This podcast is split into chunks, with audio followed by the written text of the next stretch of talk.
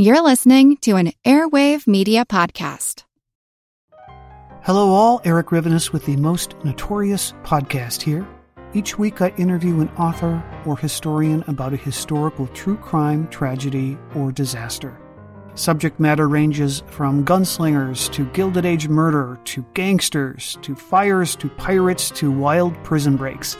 My guests bring their incredible knowledge directly to you. Please subscribe to Most Notorious on your favorite podcast app. Cheers and have a safe tomorrow. To many, Washington had presented a reluctance towards assuming the presidency. He told his good friend and former aide Henry Knox, My seat on the chair of justice will, for me, feel not unlike a culprit at the gallows. Not exactly the kind of optimism we might expect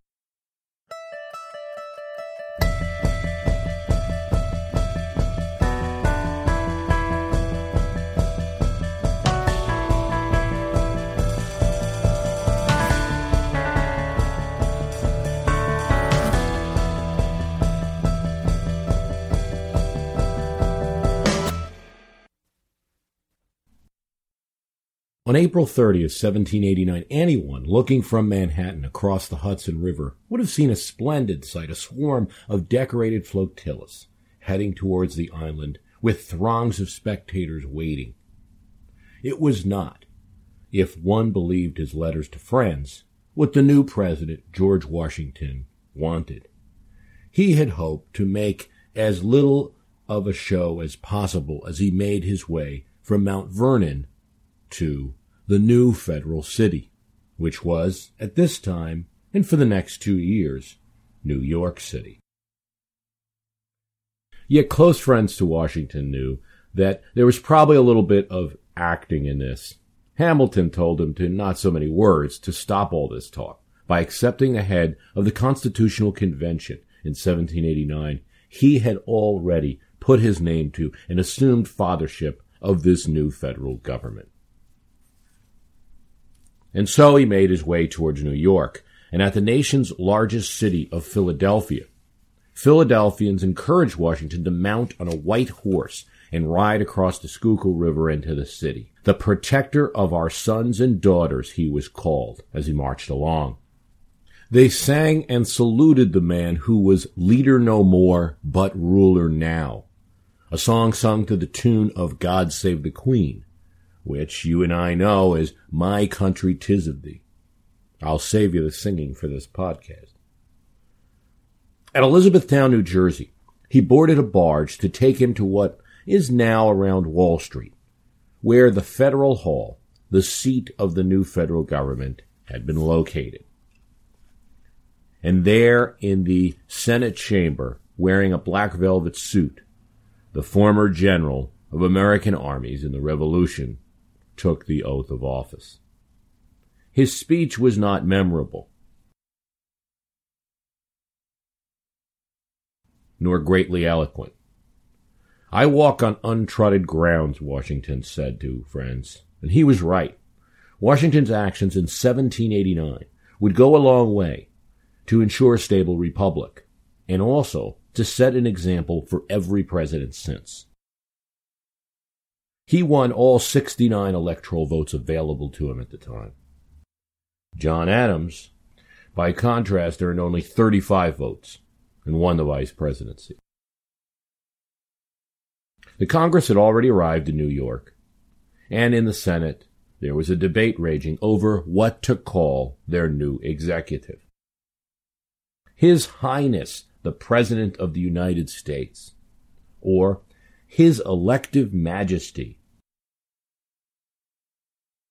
these were among the names that John Adams put forth, yet other senators objected.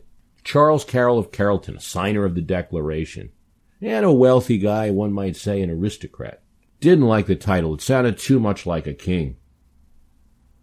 Richard Henry Lee, a senator from Virginia now, also a signer of the Declaration of Independence, read a list of all the potentates in the, in the world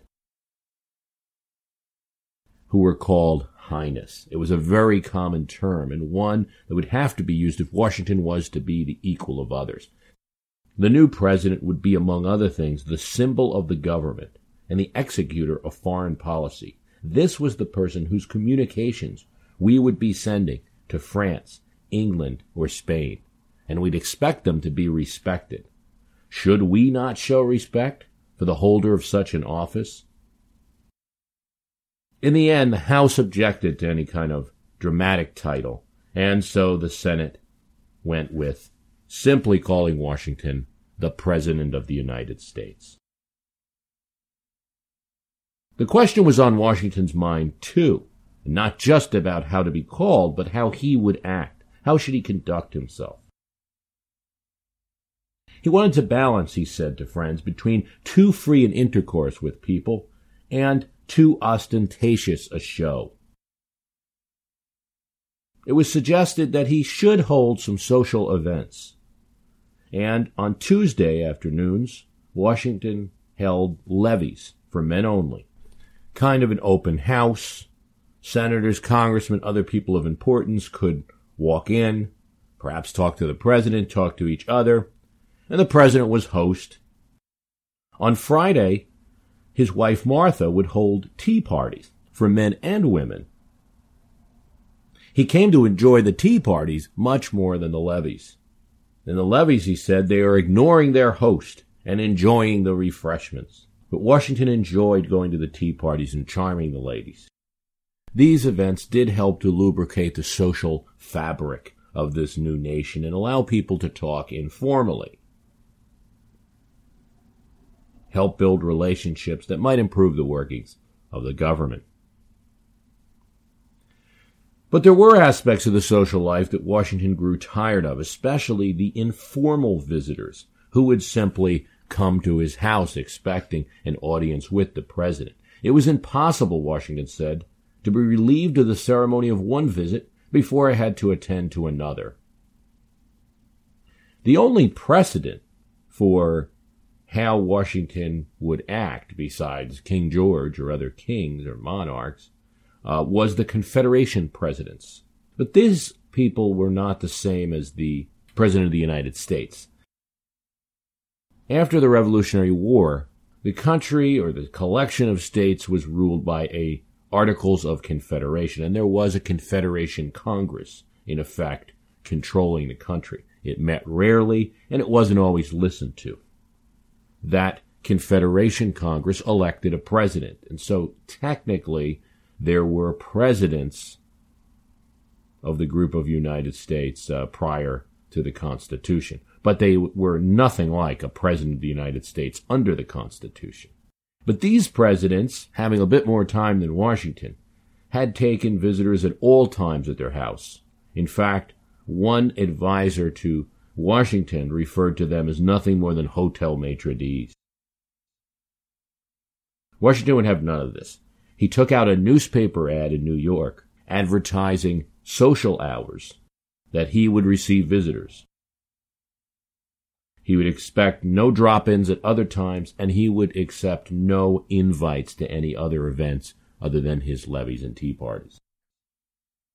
Already the move drew a little bit of criticism, some saying that the new president was walled off like an Eastern Lama. But while Washington's step was trivial, it was also important. Washington had established the president as a person of business. Presidents still today do spend a good deal of time entertaining people, entertaining foreign leaders. But obviously it's an office of business. At this time, Congress voted the president a $25,000 salary. Big money in that day, but all of his expenses also had to come from that sum, including these uh, tea parties and levees.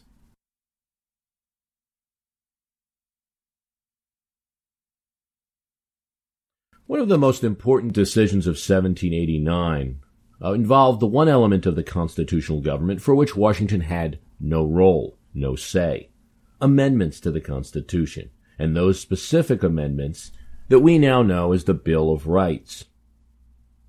Twelve in number at first when they were proposed by James Madison, the new House member from Virginia. They would be whittled down to ten. At the Virginia Ratification Convention, Madison had gotten enough of the Anti Federalists to vote for the Constitution if a series of amendments constituting a Bill of Rights were added to the document. Thomas Jefferson was also whispering in Madison's ear, saying that such a Bill of Rights was necessary for the new government to work. But the Constitution was ratified before any such Bill of Rights was enacted. And so technically, the Congress and President were taking office without this Bill of Rights in effect, with only the constitutional mechanisms provided for in the Constitutional Convention of in Philadelphia in 1789. Some of uh, the supporters of the Constitution, particularly the type of high Federalists, those that would later become uh, members of Hamilton's Federalist Party, wanted to simply continue to function as a constitutional government and ignore the promises made about a Bill of Rights. It was James Madison who patiently would support the new amendments and force them through the new Congress. Prior to putting them through, Madison showed them to the new executive, Washington, who, in his trademark silence, by offering no commentary at all, showed his consent. Ten amendments were passed, two of them left out, uh, one regarding representation and the other on congressional salaries. They were also passed by the Senate and by the requisite number of states by September, and we had a Bill of Rights. No one measured GDP in 1789, but the economy that had been slogging along after the revolution, the quabbles between states, problems with currencies and with foreign governments, was showing improvement now. As trade balances with England were improving, the British West Indies that had been closed to Americans in a dispute with England was still finding ways to trade with Americans despite the presence of the British Navy in the waters. Debate began almost immediately on a matter that would define U.S. federal level politics for a century and a quarter, and something that's still an issue today the tariff, or taxes on imports. One might describe the whole debate as free trade.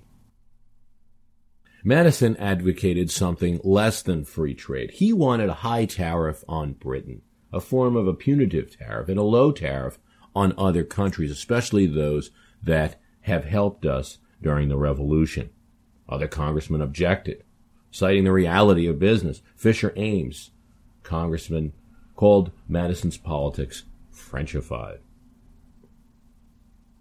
In the end, the Congress agreed to have an equal tariff on most countries at about 8%. The issue would not go away. Washington played no part in these debates. In fact, he could do little, as he had as, as of yet no Secretary of State. He had no underlings at all.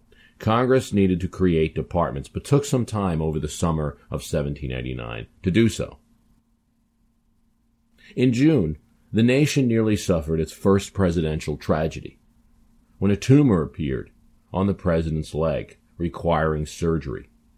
Such a procedure was risky in those times, and the president recuperated for three days while physicians were not sure how his recovery would go. On his block in New York, the street was roped off so that the carriages would not wake him up. Washington would recover, of course, but between this incident and a crippling bout of influenza the next year, Washington, a 58 year old, would not be the same physically. By early fall, Congress gave the president four offices finance, foreign affairs, war, and an attorney general. And Washington set out immediately to fill the positions, not all of them with his first choices. For the Treasury Department, then known as the Finance Department, he would first seek out Robert Morris, the man who had financed the American Revolution. When he refused, Washington appointed his former aide, Alexander Hamilton. For Secretary of Foreign Affairs, which would soon become Secretary of State, Washington would seek out John Jay of New York. But Jay really wanted to be Chief Justice of the United States, a post that he would obtain later. And so Washington appointed Thomas Jefferson, who was then serving as the nation's minister to France, and probably the most famous uh, diplomat in the nation. He had also made trips to England during his time as a diplomat. Henry Knox was among his first choice for war secretary, and he would put him in charge of a scattered group of 840 men, mostly unpaid, now constituting the Federal Army. Edmund Randolph would be named Attorney General. As Congress started to authorize officers for the executive branch, Washington would find himself with almost a thousand positions to fill now and he would have a dilemma. The same dilemma faced by many presidents, something that bothered him, riveted Lincoln, annoyed Garfield, pestered Wilson, the throngs of federal job seekers that would come to the president and the president's men seeking employment. And Washington would, in this time, set a precedent for appointments after he appointed a naval commander for Savannah who did not meet the approval of Georgia's two senators, senators who had strongly supported uh, the Washington administration, Washington made another choice and made a habit of consulting with the local state senators before he made appointments. In September 1789, before Hamilton was installed, Washington dealt with another issue of long standing. He requested the finance records of the new nation and found that there was a deficit, something on the order of 77 million. To Americans, to state governments, and to Holland and France and other countries. Washington was not a financier, and he decided to wait till Hamilton to t- for Hamilton to take the office of Treasury, and so he could deal with the issue which he would promptly in the next year. This was also a bit of a precedent, the ability of a president to delegate matters. Washington was the hero of the revolution, the father of his country. Everyone looked up to him. But he wasn't a master of technical details. He was a strong military man, and he managed the War Department, for instance, probably more than Henry Knox.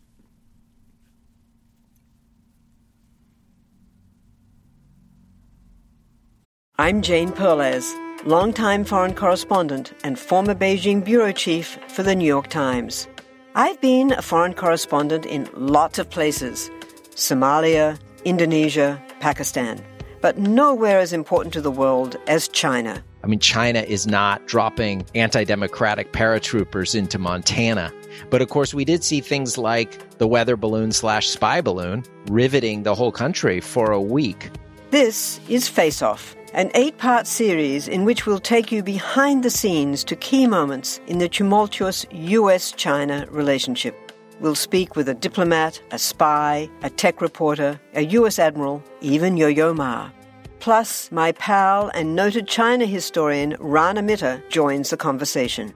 We'll look at what's driving the two nations apart and explore whether anything can help bring them back together.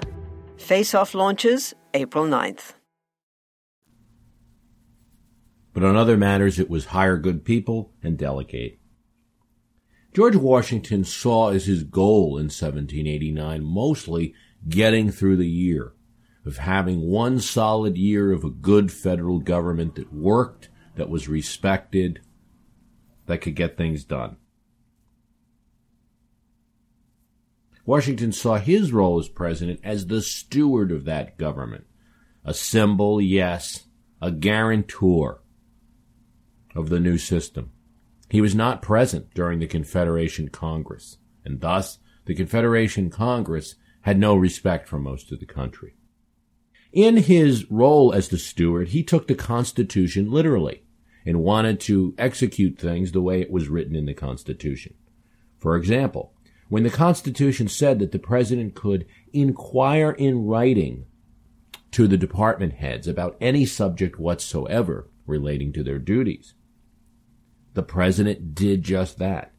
Jefferson noted that Washington sent very frequent inquiries to how things were going in the state office. And further, he held informal meetings, just as he did with his aides de camp during the Revolution, and reviewed correspondence sent by the secretaries. Since the Constitution was vague about whether the departments worked for the President or the Congress, Washington's actions immediately clarified these were his people reporting to him. On treaties, the Constitution called for advice and consent from the Senate before the President entered into a treaty. Here again, Washington took this literally and decided to actually go to the Senate chamber and seek advice from the Senate before he began a treaty with various Indian tribes. And he and Henry Knox appeared there and were greeted by the Vice President, the pre- presiding officer of the Senate. He and Knox entered the Senate chamber. John Adams read off 12 questions that Washington put before the body relating to the treaty. After reading them, Adams would ask, Do you consent to the Senate body? What followed was a very awkward moment. There were a few questions. Some senators said nothing at all. Then a few asked for more documents relating to the treaties. Once again, Adams would ask, Do you consent? None of the senators felt like giving a, such a commitment. Exasperated, and setting a pattern of frustration with the legislative branch that nearly all presidents feel at different times, he stood up and said, This completely defeats the purpose of my coming here. Unlike the story is commonly told, Washington did not storm out of the Senate chamber. He collected himself, listened, and then the Senate tabled the matter for further discussion. The rare public outburst from the new president mirrors the frustrations many other presidents would have. Probably no one went as fast from one branch to another than Gerald Ford. He was minority leader in the House, then became vice president, and just eight months later became president. He should have had most understanding between the two bodies, but uh, he said when he was on one side of Pennsylvania Avenue, he said, I don't understand why the president is doing this. And when he was in the presidency, he said, I don't understand why Congress is doing this. One thing was clear from the episode Washington would never again seek advice from the Senate. The term advice and consent was now widely interpreted to be just archaic legal language, which could be simplified by just saying consent. And that meant a vote of the Senate. So the president brings a treaty before the Senate, and the Senate votes. Still, Washington would maintain informal contacts in both bodies, Adams and other senators in the Senate, and uh, the vice president in the Senate, and James Madison in the House would be his key sources of informal advice of how the legislative body was working. A major legislative act of 1789 would be the creation of the federal judiciary. The Constitution called for a Supreme Federal Court, but did not specify what form it would take. For nationalists, those that would become Federalists uh, when the parties became more prominent, there was an opportunity here. They sought a stronger national government. The Constitution didn't immediately specify such a strong national government, and there obviously weren't uh, wasn't a strong pre- uh, presence of the federal government throughout the nation. But the courts could be an avenue for this. If courts were placed, federal courts, in all parts of the country, the federal government, through that, could control the country, since federal law is supreme. But it didn't happen that way. The Judiciary Act was more moderate. It created a six member Supreme Court and a federal court system with no more than about two locations per state. And that meant that to get a federal suit would be a little bit more difficult, require more time and expense, and cut down on the number of federal lawsuits. Thus, state courts would be stronger. Washington signed the legislation. His concern was that the court system be the keystone of our political fabric, and the legislation, for the most part, accomplished the goal. Congress ended its work on September 29th and adjourned, not to meet again until January 4th, 1790, meaning that George Washington could now rule the country as an executive. He wisely chose not to do so.